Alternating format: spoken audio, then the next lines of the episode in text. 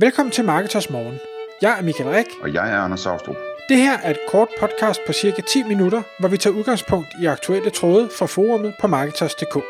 På den måde kan du følge, hvad der rører sig inden for affiliate marketing og dermed online marketing generelt. Ja, Michael, i dag der skal vi tale om at handle via escrow, og hvad det er for noget. Øh, det er baseret på en tråd på Marketers, øh, hvor, hvor det her emne er blevet vendt. Escrow, skal vi måske starte med at fortælle, hvad det overhovedet er? Jamen lad os gøre det. Altså, øh, SK er en...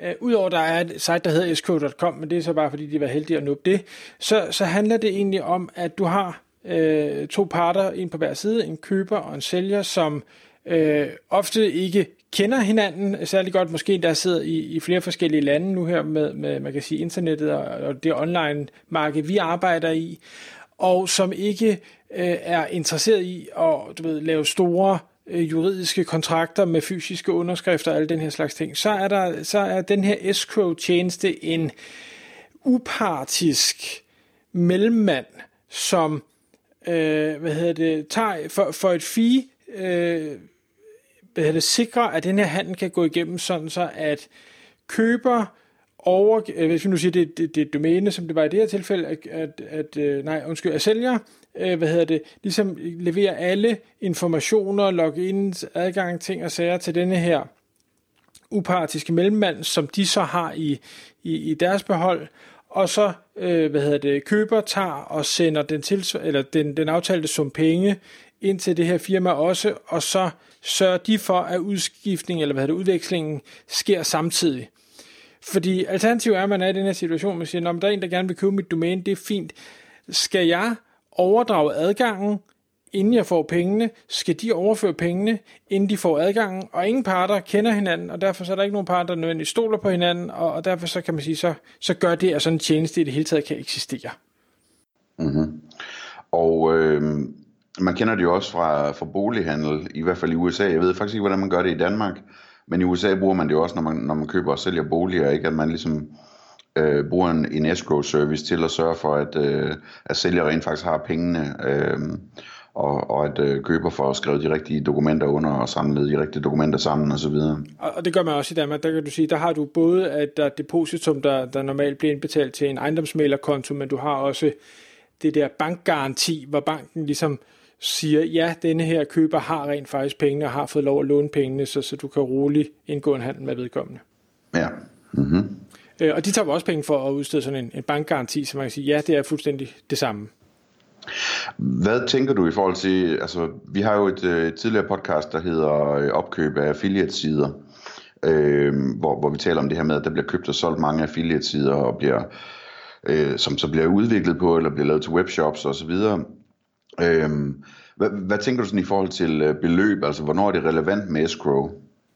Jeg vil sige, det afhænger jo meget af øh, personerne i begge ender, hvad, hvad de føler sig øh, tilpas med, og også, øh, man kan sige, hvad deres relation er, fordi hvis det er to vidt fremmede, og, og de er begge to er skeptiske af natur, jamen så kan det være, at det er et relativt lille beløb, men jeg har da solgt øh, masser af domæner til Øh, godt nok til, til danskere, hvor jeg kender dem af navn, men formentlig aldrig nogensinde har mødt dem.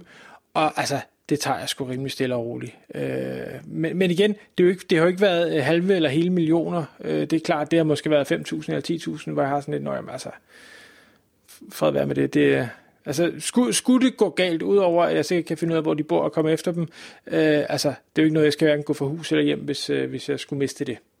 Dermed ikke sagt, hvis der er nogen, der lytter og køber noget af mig på et tidspunkt, de skal snyde mig, så kommer jeg efter Men ja.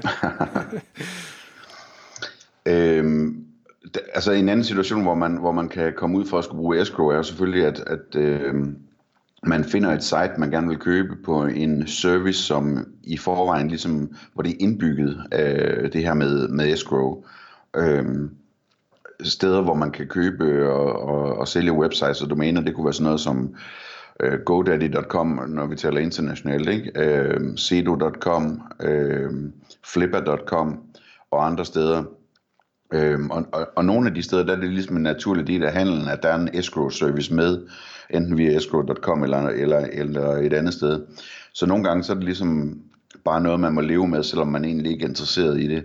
Øh, og, og, og det er jo sådan set også fint nok, altså, fordi det betyder jo så, at der i højere grad er folk, der har tillid til de her platformer, og derfor enten finder de et site, der er til salg der, eller, eller hvad hedder det, øhm, øh, at, at, at der er flere sites til salg der, som, som du så kan finde.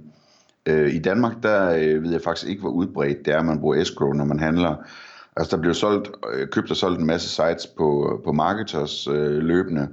Øh, det gør der sikkert også øh, over på Amino og på Saxis, og ja, hvor bliver det ellers handlet sites henne? Øh, ja, det, Amino har jo den der virksomhedsbørs, hvor det normalt er nogle lidt, lidt større øh, sites. Jeg ved faktisk ikke, om der er indbygget escrow. Jeg har ikke prøvet at handle der. Nej.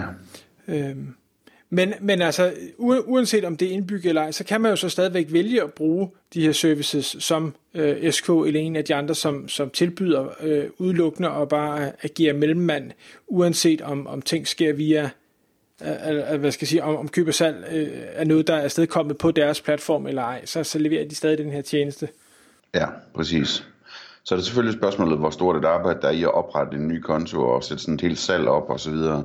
Men, øh, men, men øh, det må man jo ligesom overveje, om man, altså, hvor, hvor meget man stoler på hinanden, og hvor meget man så at sige ved, hvor den anden person bor og alt det her. Ja, og, og hvad hedder det, jeg synes du, altså, jeg, jeg, kan godt, jeg kan godt lide tanken om det, specielt hvis det er større beløb, og så kan man sige, det koster selvfølgelig et fee, det skal man jo lige have med, øh, at man betaler for det, og nu, jeg har ikke lige været inde og undersøge præcis, hvad de forskellige tjenester tager, men jeg gætter på, at det er en, formentlig et minimums fee plus øh, en eller anden øh, procentdel øh, af, af købesummen, som, øh, som de tager. Og det kan jo selvfølgelig blive mange penge, og det, det skal man jo lige overveje. Øh, men, men også det her med, at specielt hvis du handler med udlandet, øh, underlige lande, som man ikke rigtig kender til, jamen går der noget galt, så, så går handlen jo tilbage, eller så kan man sige, så, så er handlen ikke sket, så, øh, øh, så stopper det bare der, og der er ikke nogen, der har tabt andet end, end måske noget tid i, i dialogen og i at oprette en konto og sådan noget. Jeg, jeg ved faktisk ikke engang, om de, om de stadig kræver et lille fee bare for at have stået til rådighed, eller om handlen rent faktisk skal øh, gå igennem. Nej, det ved jeg heller ikke. Øhm, men altså, hvad hedder det, min oplevelse, jeg har, jeg har brugt det et par gange sådan til at sælge på sedu.com og så videre, det, og det kører altså, øh, det kører glat igennem. Også, man kan også sige, det, det, det er måske sådan et, et værn imod uh, useriøse handlende, ikke? Altså, at, at hvis der er escrow på, jamen så folk, der henvender sig for at købe noget, jamen de, de er i stand til at købe det, har tænkt sig at gøre det typisk, ikke? Jo. Og det behøver jo ikke kun, øh, kommer jeg til at tænke på, øh, være websites. Jeg har en, øh, en, skræk, en skrækkelig historie fra, jeg var helt grøn bag ørerne, hvor jeg, jeg kan ikke engang huske, hvad det var for et site. Lad os, lad os sige, det var eBay, hvor øh, der var nogen, der tilbød, jeg ved ikke hvor mange, jeg kunne købe 10, 15, 20 øh, mobiltelefoner, det har garanteret været noget Nokia øh, dengang for, for mange år siden, øh, til en, en latterlig lav pris. Jeg tænkte, fedt, dem køber jeg, og så kan jeg da sælge dem på den blå avis herhjemme og, og score en anden kasse, øh, kassen på det. Øh, og vedkommende siger, det er, det er fint, og du kan bare overføre via Western Union, og det gjorde jeg så. Øh, og hvis der er en, en tjeneste, hvor man i hvert fald aldrig ser sine penge igen, så er det, når man har overført noget via Western Union. Så, øh, så det, det lærte jeg lidt af, og der kunne jeg jo godt have sagt, jamen det er fint nok, øh, men vi skal altså lige gøre det via sådan en, en escrow-service. Ja. Og så har jeg selvfølgelig heller aldrig fået telefonen, for de eksisterede jo ikke, det var jo bare svind. Men... så anbefalingen går på escrow herfra? Uden tvivl. Og, og, øh, hvor, og hvor niveauet er øh, for, hvornår du skal bruge en SK, eller hvornår du kan lade være, det vil være op til dig og øh, hvad hedder det, modparten at vurdere. Tak fordi du lyttede med. Vi ville elske at få et ærligt review på iTunes. Og hvis du skriver dig op til vores nyhedsbrev på marketers.dk-morgen, får du besked om nye udsendelser i din indbakke.